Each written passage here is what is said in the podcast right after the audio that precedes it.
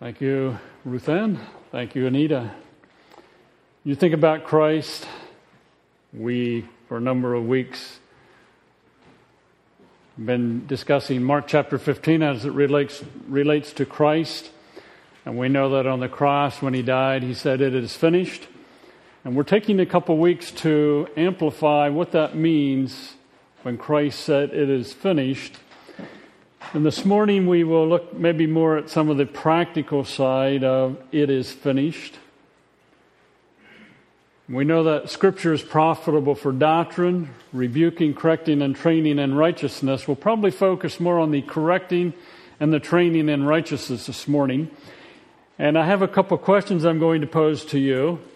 And I would like for you to think about them as we interact with Scripture this morning. Is it sin to be tempted? Is it sin to be tempted? Does the fact that you are tempted mean you are an unworthy saint? Does God's view of you change when you are tempted? We are tempted. Does God's view of us change? Does God's view of you as a believer change when you sin? I think we all sin at least once a year. We won't go beyond that. Is victory over temptation, over sin, by faith or by trying harder? Think about those as we go through, and if you can think about something else, as I asked you last Sunday, but maybe pick out a different one this Sunday, a sin or temptation that you battle with. And as we discuss Scripture, apply it to what we discussed this morning, some sin or struggle or temptation with which you battle. Trace it throughout the sermon. Now keep in mind, Christ said, "It is finished." That means to be placed in a condition of finality. It was completed once for all. It was completed at a point in time with permanent, enduring results. So when Christ was on the cross, he said, "It is finished." He completed for all time two items. First of all, payment for sin. The penalty was paid. He also completed for all time victory in daily life. He broke the power of the enemies for all time. So it was completed at a point in time, and it continues into the present. Both the penalty being paid and the victory in daily life is dependent one hundred percent upon Christ. Now we choose to respond to what Christ has done, but he has provided the victory. Let's take our Bibles and turn to Colossians chapter two. Colossians chapter two. As we think about the book of Colossians, Christ is central. In Christ, with Christ, through Christ, are you, or those terms are used over twenty times in Colossians one and verse one. Through chapter three and verse four. He mentions in verse four of chapter one their faith in Christ. In verse fourteen of chapter one, in whom we have redemption. In chapter one and verse sixteen, for by him or Christ all things were created. Verse seventeen, in him all things hold together. In verse nineteen, in him dwells all the fullness. Through him, in verse twenty, to reconcile to himself all things. In chapter one and verse twenty-seven, Christ in you. In verse twenty-eight, we may present every man or everyone perfect in Christ. In chapter two and verse three, Christ in whom are hidden all the treasures of the wisdom and knowledge. Paul writes to the believers in Colossae and is lifting up Christ, because they were being tempted to be led astray, to follow other beings that would point them to God and Christ being one of them. And Paul is saying, no, it's Christ and Christ alone. Let's pick up reading with chapter two and verse nine. Chapter two and verse nine of Colossians. For in Christ all the fullness of deity lives in bodily form, and you have been given fullness in Christ, who is the head over every power and authority. In him you were also circumcised in the putting off of the sinful nature, not with a circumcision done by the hands of men, but with a circumcision done by Christ, having been buried with him in baptism, and raised with him through your faith in the power of God, who raised him from the dead. When you were dead in your sins, and in the uncircumcision of your sinful nature, God made you alive with Christ. He forgave us all our sins, having canceled the written code with its regulations that was against us and that stood opposed to us. He took it away, nailing it to the cross. And having disarmed the powers and authorities, he made a public spectacle of them, triumphing over them by the cross. Skipping down to verse twenty. Since then you died with Christ to the basic principles of this world. Why, as though you still belong to it, do you submit to its rules? He's writing to those who have repented of sin and have come to faith in Christ. He's emphasizing Christ, explaining what is in Christ. And in chapters one and two, he is saying you have all that you need for the penalty of sin to be taken care of, all that you need to live in victory over the world, Satan, and your own sinful nature. Notice in verse nine, for in Christ all the fullness of deity lives in bodily form. When Christ was on this earth, the fullness of deity lived in him. He was deity, fully God.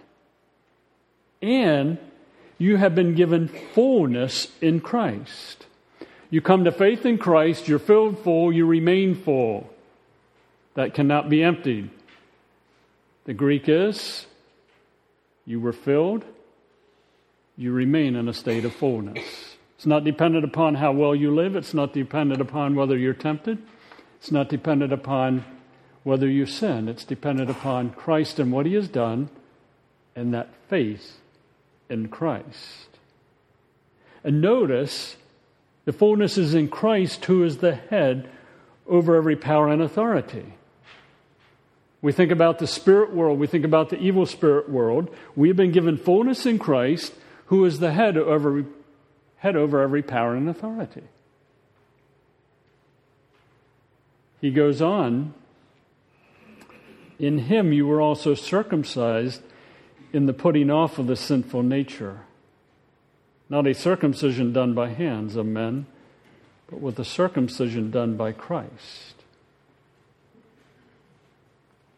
We battle with sin. We have temptations. But what happened? He says, putting off of the sinful nature. We're tempted to do wrong. The power of the temptation has been broken through Christ. So we can say no. So whatever sin or whatever temptation you're struggling with, in Christ, its power has been broken. When Christ said it is finished, the power of the sinful nature was broken. And that is because we were buried with him in baptism and raised with him. We illustrated that last week, or we illustrated it last week, had a pencil, today I'll have a scissors, and if I put that scissors in my pocket and I take my jacket off and lay it on the organ, where's the scissors? On the organ. Because whatever happens to the jacket happens to the scissors. So when Christ died, we died. When Christ arose from the dead, we arose from the dead.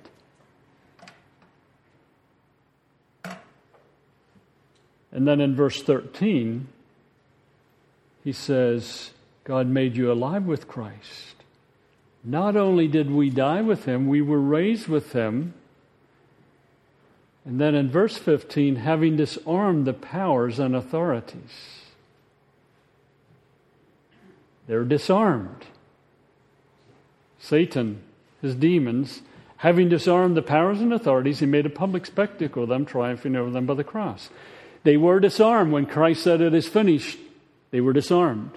And that remains true as we live. And sometimes we say, Satan tempts. He's so very powerful. But he's already been disarmed. Count it to be true. And then in verse twenty, since you died with Christ to the basic principles of this world, why, as though you still belong to them, till you submit to their rules? The power of the world system to lure us into thinking incorrectly has been broken. So when we think about it as finished, we think about the cross of Christ. The believer in Christ is dead to Satan, the world, the sinful nature, and alive in Christ. This is reality. It's a fact. It's position. Now, when I use the word dead to, it means to be separated. And I'm going to illustrate the idea of the removal of death. I have three books here that are held together by a bungee cord.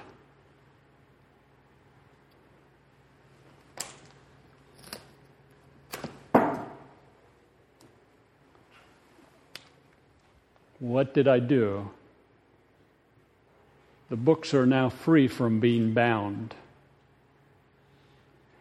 When Christ died on the cross, we died to the power of Satan, the world system, and our sinful nature. That's what the cross did. It is finished. We've been separated from its, or from their power.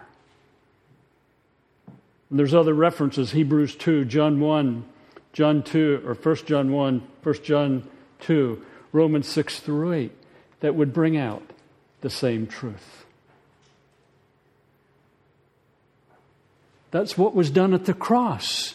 So we have sin we struggle with, we have temptation. It's been broken. We count it to be broken. Now let's go to another passage of Scripture, then we'll come back to Colossians. Let's go to Second Peter. First and Second Peter are written to saints who are going through persecution, difficulty for their faith in Christ. In First Peter one, he clearly talks about being in Christ. And then in Second Peter chapter one and verse three. Second Peter one and verse three. His... God's divine power has given us everything we need for life and godliness through our knowledge of Him who called us by His glory and goodness. Through these, He has given us very great and precious promises, so that through them you may participate in the divine nature and escape the corruption in the world caused by evil desires. Now, I emphasize in verse three, His, God's divine power has given us everything we need for life and godliness. He's given us everything. God, I need help. I need more from you. He says, I've given it to you. I've given you everything that you need for life and godliness through our knowledge of Him who called us by His glory and goodness. Through these, His glory and goodness, we have great and precious promises so that we can participate in the divine nature and escape the corruption in the world caused by evil desires.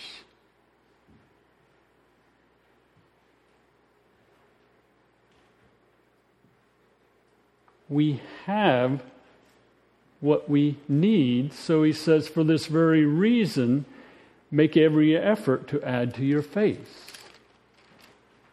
Now go back to chapter one of First Peter. First Peter chapter one and verse three.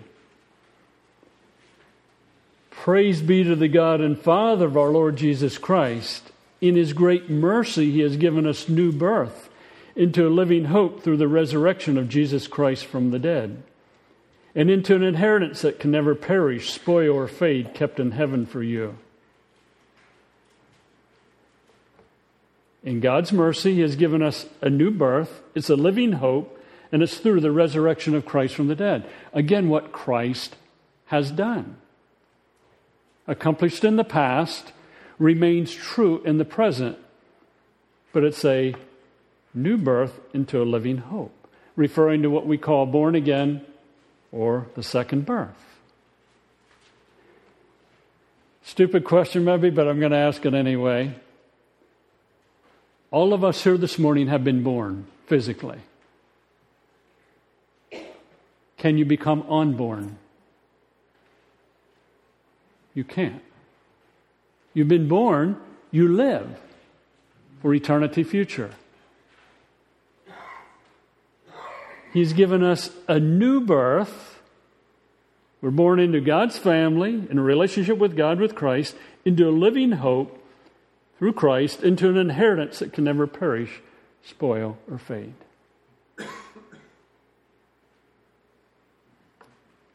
In First Peter one, we have the new birth. In Second Peter, He's given us all that we need.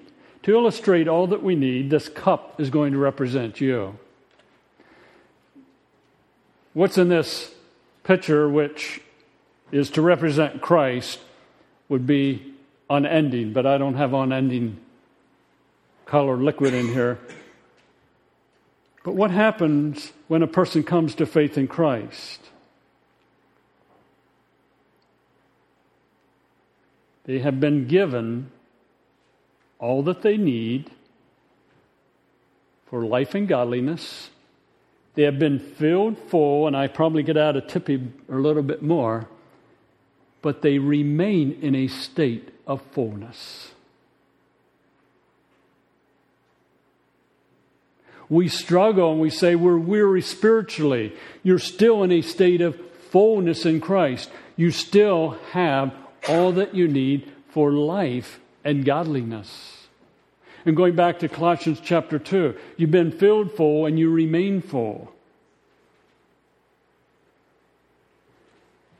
So when Christ cried, "It is finished," the believer in Christ can be fully and is fully accepted and fully equipped.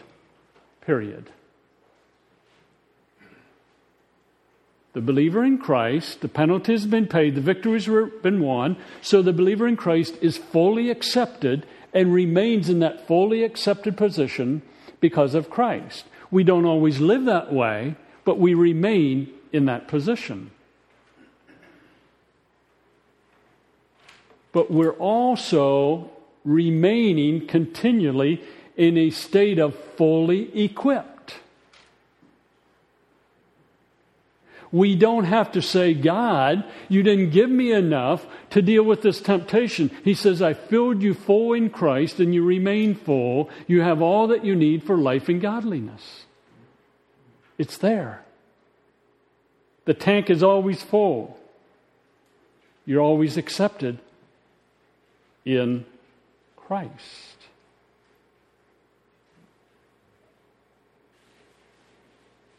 So do we have to say, "God, I need more"? He says, "I've given you all that you need."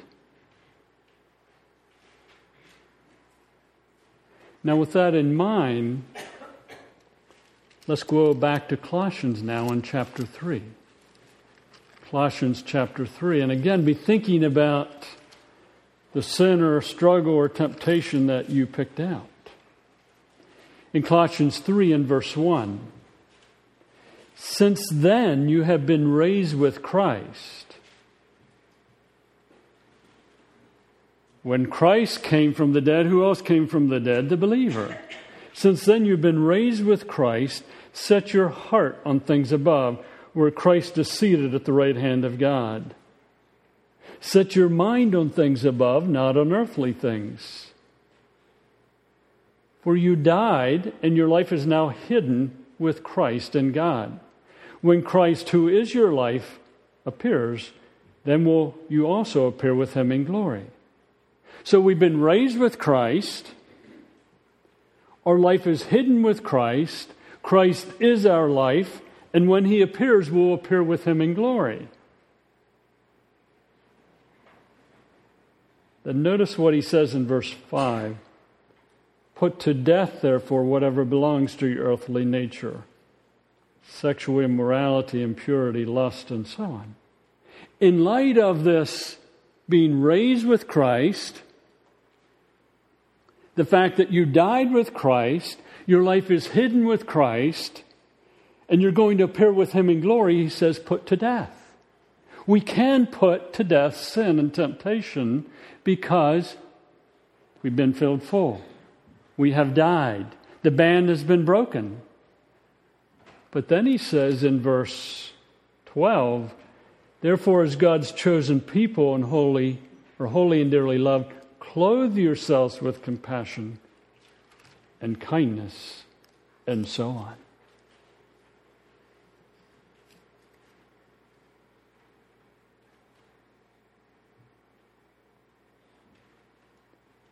Living in Christ is relying, responding to our being in Christ, who is our life. We've been raised with Christ. We have died with him. He is our life, and we're going to appear with him in glory.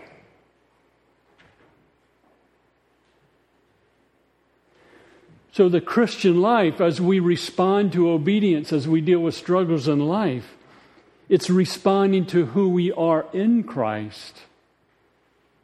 It's not a matter of trying harder. Well, I'll try harder to not sin. I'll try harder to do right. I'll rely, I'll rest in what Christ has provided. So take the struggle or temptation that you have. You think, wow, I got to keep a focus on this sin, this temptation that I don't yield today. Now you've chosen to live a sinner, sin-centered or temptation-centered life. We have a, a temptation to sin. Lord, I don't want to yield to this temptation. Its power has been broken. I am in Christ. I died with Christ. I've been raised with Christ. I want to obey. Rather than having lust, I want to love. So today, Lord, when I'm tempted, bring it to mind, because I want to count myself dead and alive. And that becomes a pattern of life, renewing the mind. Romans twelve, Philippians four eight, whatever is true and so on. You've already filled me full, Christ. The power of sin has been broken, and I have victory. We count ourselves dead and alive. Thursday and Friday, or part of Thursday and Friday, I went beyond State College away to an ordination council of a friend of mine. And especially in the way home, for a variety of reasons maybe, I was just battling with some thoughts that were wanting to go down the wrong path. And I guess the Lord was giving me opportunity to practice what I'm preaching on. I thought, Lord, I'm tired of this temptation. Well, the temptation was not the issue. I had to come back to it and say, okay, Lord, my mind wants to go the wrong path. I've been filled full. I'm complete in Christ. The power of Satan, my own sinful nature, and the power of the world system has been broken. I'm dead to that. The band has been cut. I'm alive to casting this on you and renewing my mind. And I couldn't tell you how many times I had to do that in the over three-hour drive that I had. But in Christ, the victory has been won, and the penalty has already been paid. It is counting or reckoning yourself dead to and alive to.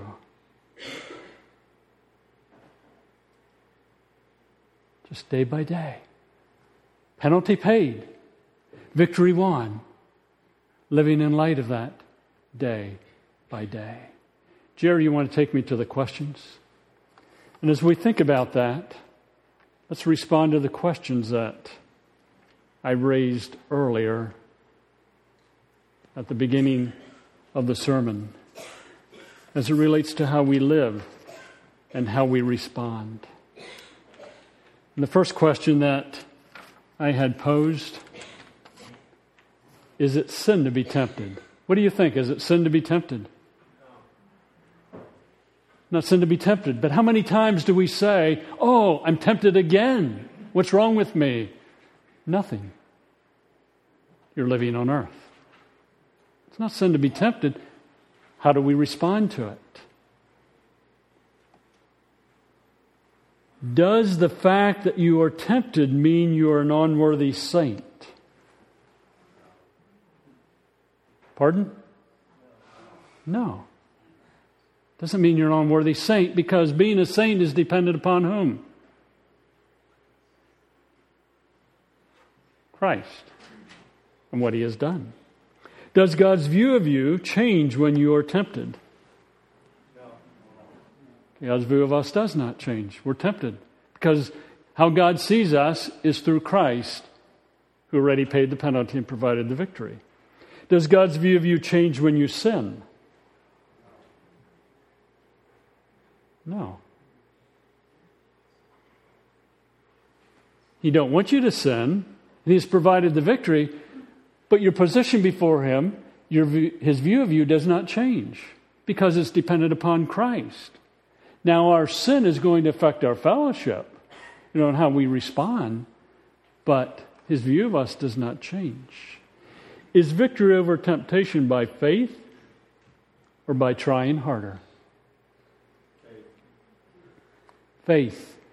We live in light of what God has said, that we have died and we have been raised, and Christ is our life. We count that to be true, and we respond to it. Now, to illustrate faith, I'm going to ask Tom Cease if he'll come up here a second.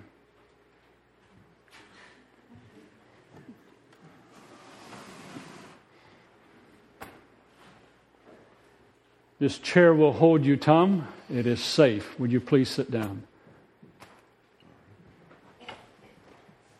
Thank you. What did Tom do?